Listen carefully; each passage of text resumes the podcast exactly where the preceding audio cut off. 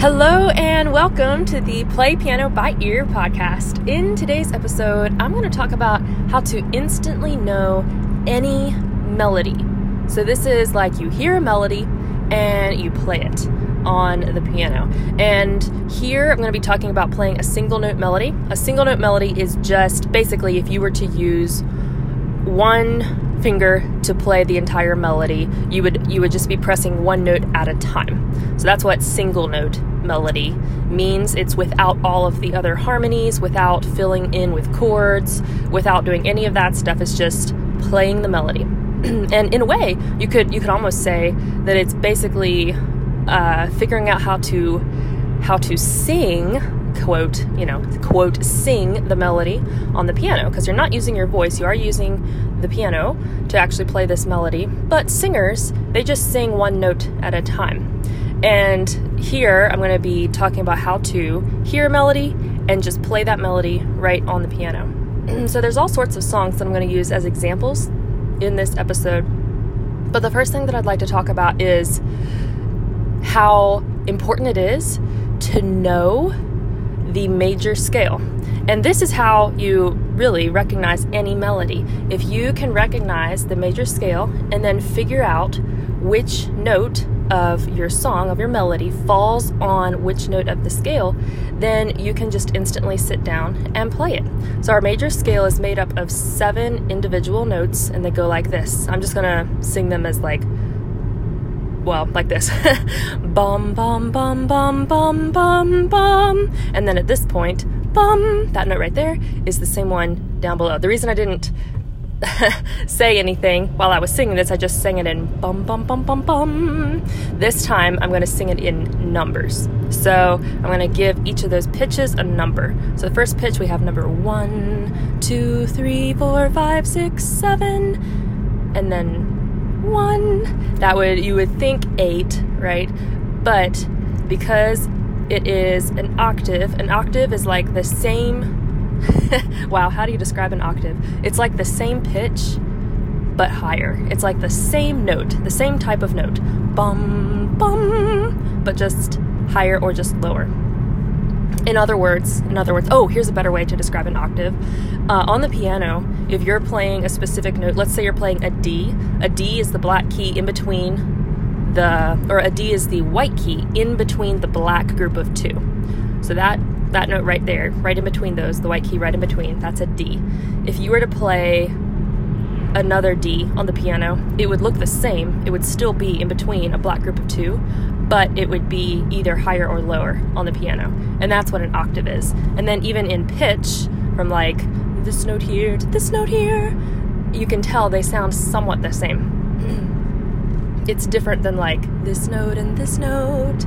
So once we get to octaves, then we just start again at number one because they do have the same note name, like D to D or C to C. Okay, so we have seven notes in our scale. I'm to sing the scale again. One, two, three, four, five, six, seven, one. There. And then as we as we figure out the scale, we have to figure out where our song goes in that scale. So our song like row, row, row your boat is starting on note number one of the scale. So instead of singing row, row, row your boat, I'm gonna sing I'm going to sing Row, Row, Row Your Boat with the numbers that you would use to play the song on the scale. One, one, one, two, three, three, two, three, four, five. One, one, one, five, five, five, three, three, three, one, five, four, three, two, one. Woo! Yeah, so that's that's the numbers on the scale. So one, one, one, two, three. Now we know that this song starts on note number one of our scale and then it goes to note number two, note number three. Great thing is, these keys are right beside each other. It's if you're in the key of C, note number one is C. So we, we could play it like this C, C, C, D, E, E, D, E, F, G, C, C, C, G, G, G, E, E, C, C, C, G, F, E, D, C. Now that would be that would be the piano notes that you would use in choir, I learned how to sing the scale, like what I'm doing, but instead of using numbers, because numbers are awkward for singers one, two, three. It's just not very, um, the vowels aren't very musical. when it comes to singing numbers. So instead of singing numbers, we sing solfege. And solfege gives a certain name, I suppose it's a name, to each of these notes. Okay, so number one is do, number two is re, number three is mi, number four is fa, number five is so, six is la, seven is ti, and then we're back at one, so that's do again. And then in solfege, the scale sounds like this do, re, mi, fa, sol, la, ti, do. And it's so much more musical. I like it in solfege. so now our um, our song "Row, Row, Row Your Boat" in solfege would go like this: Do do do re mi mi re mi fa so do do do so so so mi mi mi do do do so fa mi re do.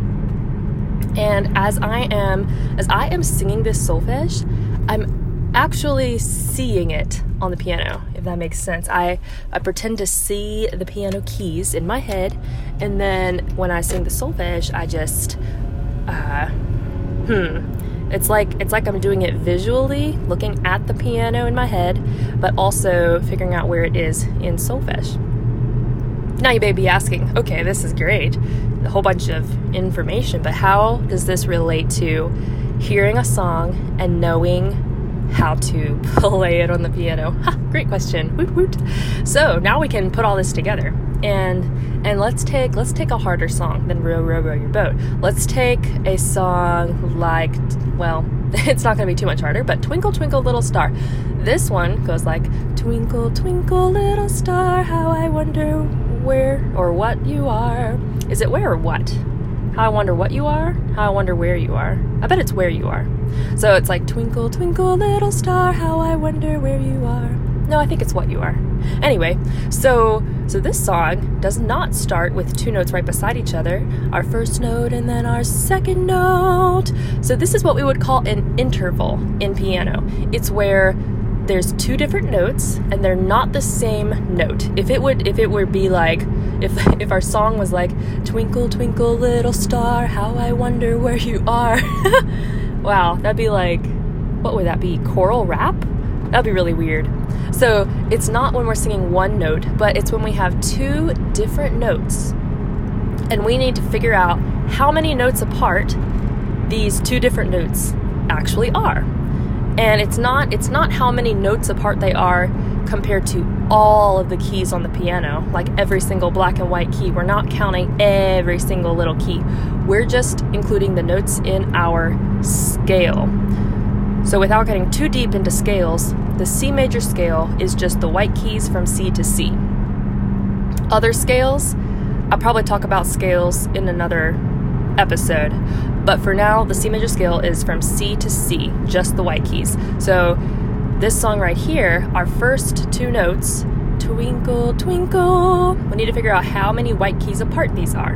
And one way you can do it is to just sing through that major scale, either with numbers or solfege, like we did at the beginning, until we arrive at our second note. So our first note starts here, it starts on number one of our scale. Twinkle. Now let's try number two. Twinkle, twinkle. No, that does not sound it. How about number three? Twinkle, bum, bum, bum, twinkle, twinkle. That still doesn't sound like it's correct. How about number four? Twinkle, one, two, three, four, twinkle, twinkle. Okay, that's not it either. And by this point, it gets a little tricky, but because um, then you're trying out so many different intervals. But let's try number five. Twinkle, one, two, three, four, five. Twinkle, twinkle. There it is. Twinkle, twinkle, little star. Okay, so disclaimer. what we just did right there, figuring out how many numbers or how many notes apart two different interval, intervals are, is what I do all day long not all day long, but all day long to figure out what a melody is on the piano. I'm just sitting there in my head going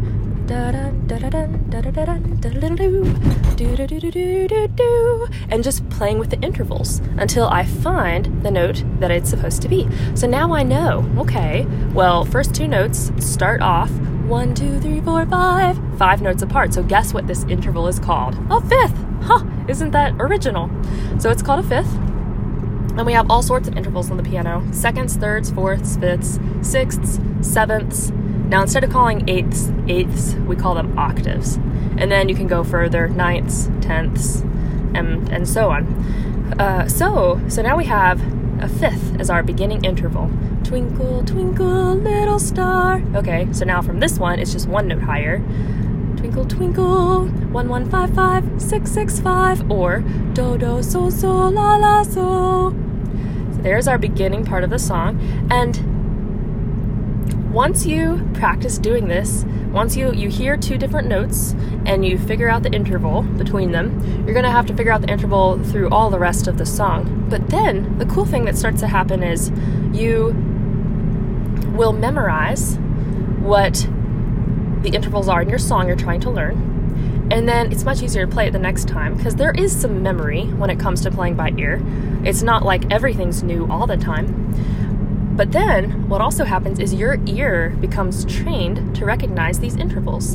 And then, when you hear a new song, you can much more easily figure out what the intervals are. One other thing that I have heard, and that is actually true, is to know certain songs, certain uh, normal songs that you would know, that start off with specific intervals.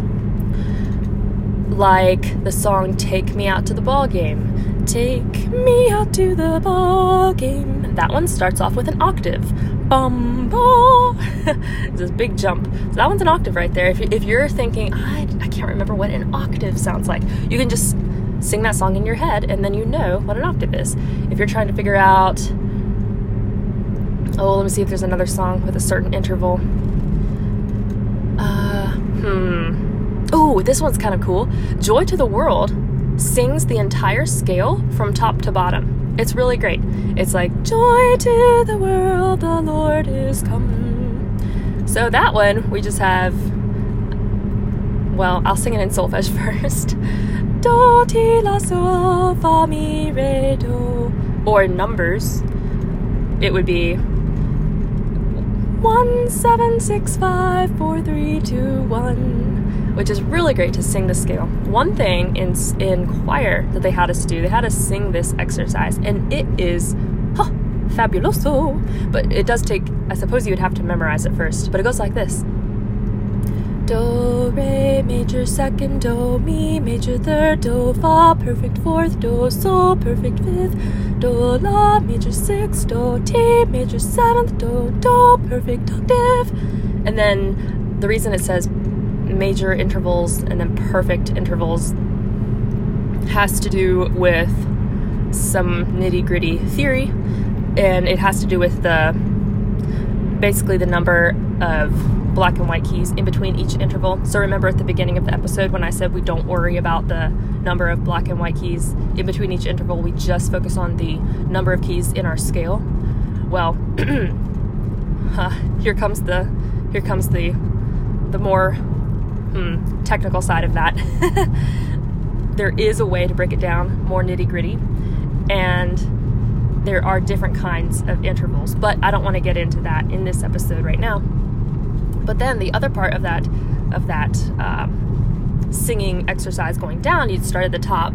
Do ti minor second do la minor third do sol perfect fourth do fa perfect fifth, do, mi, minor sixth, do, re, minor seventh, do, do, perfect octave.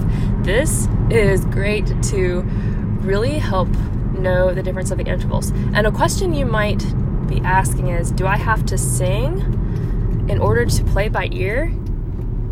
Hmm. that is a great question. I do sing, and it comes in so helpful with playing by ear. It's so helpful. So I've never not known how to sing. So I don't know how to answer that question from the standpoint of not knowing how to sing. I do know there's people that do play by ear and they don't sing. Um, so that's interesting. but I'm just telling you that at least you should be able to hear these intervals in your head and know how to hum or imagine the scale. If you can hear bum ba dum ba bum. If you could hear that melody in your head, like you know, if you're if you can't sing, but you you can you can hear or play or think of a song. You know, sometimes you get a song stuck in your head. If you can have a song stuck in your head, then I think you can imagine what the different pitches are. So I think, I do think you maybe could play by ear if you don't sing, but it is super helpful to just practice these intervals while singing because it makes your ear a lot more confident in knowing which intervals there are. That's kind of my general general way I would answer that question. Um, yeah, general way answer that question. And then, hmm, there is another song that I want to talk about in a future episode, and I think I'm just going to do an entire episode on this on this topic. But I'm I'm so excited about it. And here's the topic of another episode that I want to do. And it's going to be called Why the Song Happy Birthday is so hard to play by ear. It is not intuitive and it is just very tricky. A lot of my beginner piano students, you know, they're learning to play the piano and someone has a birthday and they're like, oh, I want to play happy birthday, you know, for my sibling. And they try to sound it out and it's great. Eventually they get it, but it is very, very hard to play by ear. And I'm going to be explaining why this song is very hard to play by ear. and maybe you're listening now, you're like, hey, I'm just to go try to play it by ear. Great, that'd be really fun. So, then, yeah, that's a future episode coming up. Super excited about why the song Happy Birthday is so hard to play by ear. Awesome. All right, so that is all for today, and have a fabulous day.